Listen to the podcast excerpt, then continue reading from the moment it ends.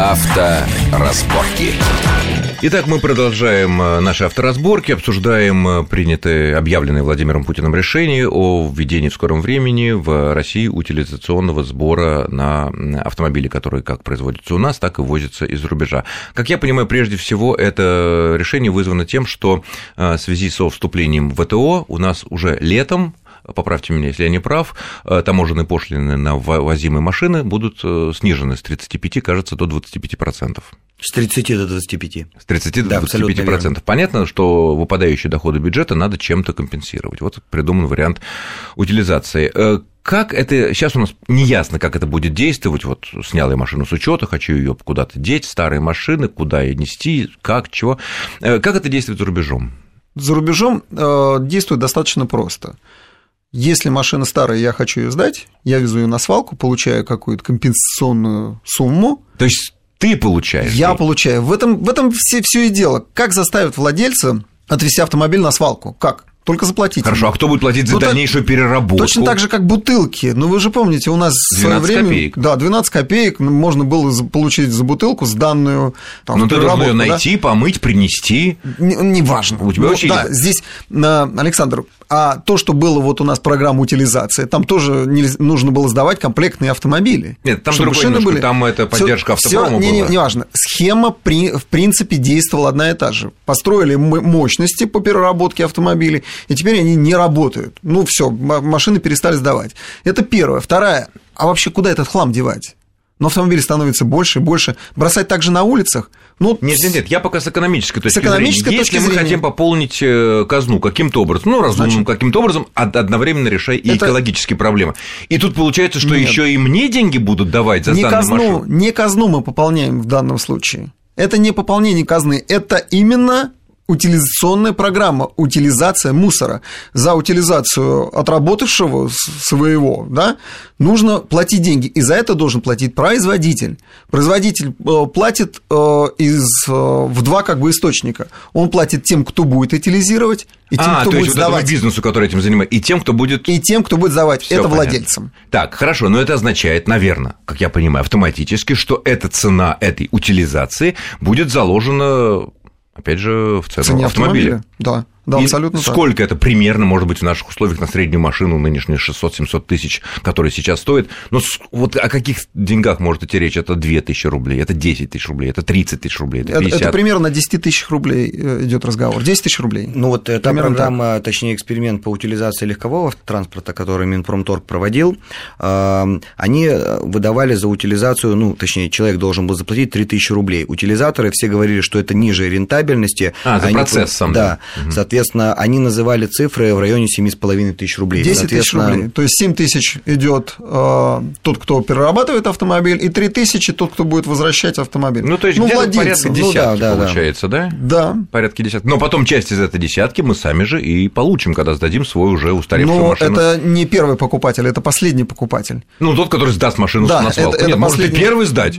в принципе. Но это редко бывает. На ну, самом деле это редко бывает. Если удачно разбить об стол, то... Но в любом объявлении зарубежном э, Э, эта сумма учитывается. То есть человек, для бэушных когда... машин. Да, для бэушной машины. Если я покупаю бэушную машину, мне продавец всегда говорит, имею в виду, я тебе продаю за 2000 там, евро машину, ну 300 евро – это твои при сдаче. Они всегда останутся с тобой. Уже заложены. Уже заложены. Понятно. Ну, а насколько эта система может быть в наших условиях эффективна? Вот не будет ли такое, что все таки наши старые машины будут уходить все дальше и дальше от столицы, все более какие-то бедные регионы, и никто утилизировать не будет? Будут утилизировать, почему нет? Рано или поздно все машины. Будут, будут утилизировать. А куда ее? Ну, а, а так придется ее платить налоги на нее. О, да, тем более, что еще одно решение Путина о том, что Но... разработать разные э, тарифы на ОСАГО в зависимости, в зависимости от возраста и экологичности машины. Ну, пока это будет касаться, как он пообещал, только юридических лиц, которые владеют автомобилями, а не граждан, не физических лиц. Но, наверное, это правильный подход экономическими методами старье с дорог выгонять. Ну, здесь я вот, вот с этим решением я не очень согласен. Но ведь на Западе то же самое. Нет, оно чем есть. Чем старше машина, тем страховка Чем старше дороже. машина, тем, тем, да, тем, страховка, тем страховка выше. Но дороже. Это, носит, это носит прежде всего э, характер большего развития и интенсивного развития отечественного автопрома, национального автопрома в области грузовиков. Вот э, для чего это делается, а не с точки зрения экологии. Если бы хотели экологию там навести, вот старая машина, она не наносит вред, ну, нашли бы способ э, совершенно другой, да, там поставить сажевые фильтры или еще что-нибудь. Понятно. Э, с этим связано тогда и еще одно решение, которое было объявлено в Тольятти, это предложено, и, наверное, это будет разработано и принято окончательное решение, ограничить в России срок эксплуатации грузовых машин и автобусов 15 годами. Сразу возникает вопрос вопрос. А сколько сейчас у нас грузовиков и автобусов старше 15 лет в России?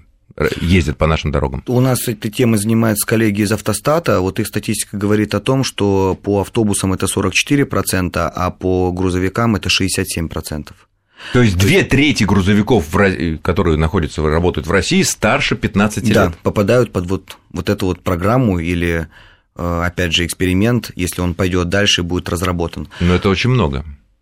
Согласен. А почему не обмен... по легковым машинам наверняка э, процентовка принципиально другая? 33 э, миллиона на текущий момент где-то автопарк э, Российской Федерации старше 10 лет, 10, не 15, угу. а 10, просто такой критерий, опять же, автостат проводил, более 50%, то есть в районе там 53%. Но все таки не 70, как? Не 70, не, все таки да. все таки не 70, как Ну, все таки легковые автомобили как-то там обновлялись, что-то мы привозили из Дальнего Востока, из Европы, и последнее время по 2-3 миллиона новых продавали, а вот э, коммерческий транспорт э, продается объемом там новых автомобилей 120 тысяч в год. Ну, гораздо То есть он как бы ни о чем. А на все там постсоветское, наверное, пространство э, ну, техника осталась старая. По сути дела, э, все то, что мы там имели 20 лет назад, ни одной стране ну, нет не, денег, чтобы не, обновлять. Да, не было совершенно верно. Вячеслав, ну а на твой взгляд, э, реально вот это вот через какое-то, понятно, не завтра, не через там три года сделать так, чтобы на наших дорогах не было грузовиков и автобусов старше 15 лет?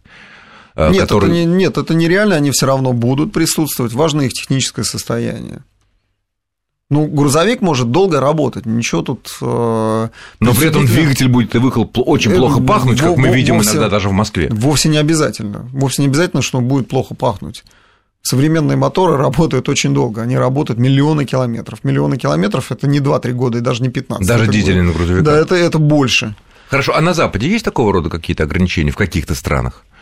Э, по годам? Или там работает... Нет, там нормы, там нормы токсичности, вот что важно. Там так. не важен год. А-а-а. Там техосмотр за деньги пройти нельзя, соответственно, если ты приезжаешь на техосмотр, не на соответствующий э, регламенту автомобиля, ну, всё, то, да. ты, то ты не проходишь его. Либо ты устраняешь, но за такие деньги, которые, ну, наверное, ну, логично купить утилизировать и купить новый автомобиль. Так, скорее всего, может быть, у нас именно этим путем и пойдут. Вот, вот тема... Именно норма, норма да. токсичности, потому что какая разница машина? И трехлетний грузовик может сильно дымить, вонять и может. портить атмосферу. Ну и 30-летний, 20-летний тоже может. То есть, наверное, действительно проблема не в возрасте. Проблема не в возрасте здесь. А она, конечно, это косвенный показатель, потому что, да, за машина грузовая она не должна стоять, она должна работать круглые сутки. Вот э, за 15 лет, конечно, ее там укатает, но если она работает и исправно вовремя там все меняли, но она может долго работать. Но это, опять же, защита э, рынка или продвижение э, рынка грузовых автомобилей здесь. И для того, чтобы сподвигнуть все иностранные компании здесь развивать грузовое производство. А сейчас есть у нас грузовое производство в достаточных количествах, чтобы если бы вот мы поставили цель там через 10 лет машины, грузовой и автобусный парк обновить. Вот что у нас сейчас с грузовиками? ЗИЛ, все, там ничего не производится, так понимаю. Ничего. Вообще ничего. Значит, что осталось? КАМАЗ? в России? Ну, из национального автопрома КАМАЗ. Традиционного. И, да, да, КАМАЗ и русские автомобили. Это производственное объединение ГАЗ ну, они делают э, газики, ну, скажем, там, Садко. Ну, газели э, делают. Да, ну, газели... Ну, нет, ну, газель – это ну, маленький автомобиль, это полуторка. Это, То есть, это не это грузовик? Фургон. Нет, это маленький грузовичок, ну, маленький грузовичок, грузовичок да из национального автопрома, но на Урале делают автомобили по-прежнему. То есть немного? Немного, в МИАСе делают. А иностранцы а, у нас много собирают грузовиков? А вот иностранцы, да. Иностранцы, уже сейчас собирают? Иностранцы уже пришли. В частности, Кто? ну вот э, у нас есть завод Volvo, который построили в Калуге. Современный завод Volvo, который выпускает современные автомобили. Грузовые? Грузовые, да. Они это хорошо развивающийся бренд, он самостоятельно, к легковому не имеет отношения. То есть он не, Опять не стал по... китайским? Нет, не стал, он по формальному признаку это совсем другое mm-hmm. подразделение. Ну и Скани у нас тут собирают под Москвой. Скани. Ман, Ман, Мерседес, в принципе, в партнерстве, как уже сказал Вячеслав, э, с э, газом, точнее не с газом, а с КАМАЗом. Соответственно, ну, по сути дела, там, я думаю, что до Актросов скоро совершенно точно дает на нашем рынке. То есть коммерческий транспорт представлен достаточно хорошо, но объем рынка э, очень маленький. Почему? Потому что все латают старые машины. И вот они ездят, нет, дымят, нет, и газели, нет, нет, и КАМАЗы. Прежде, прежде, прежде всего, небольшой объем перевозок. У нас? У нас не такой большой объем перевозок, как, скажем, в Соединенных Штатах. В Соединенных Штатах а, все построено на автомобилях грузовых, поэтому их там много. А у нас это железнодорожный транспорт. Вот он главный перевозчик.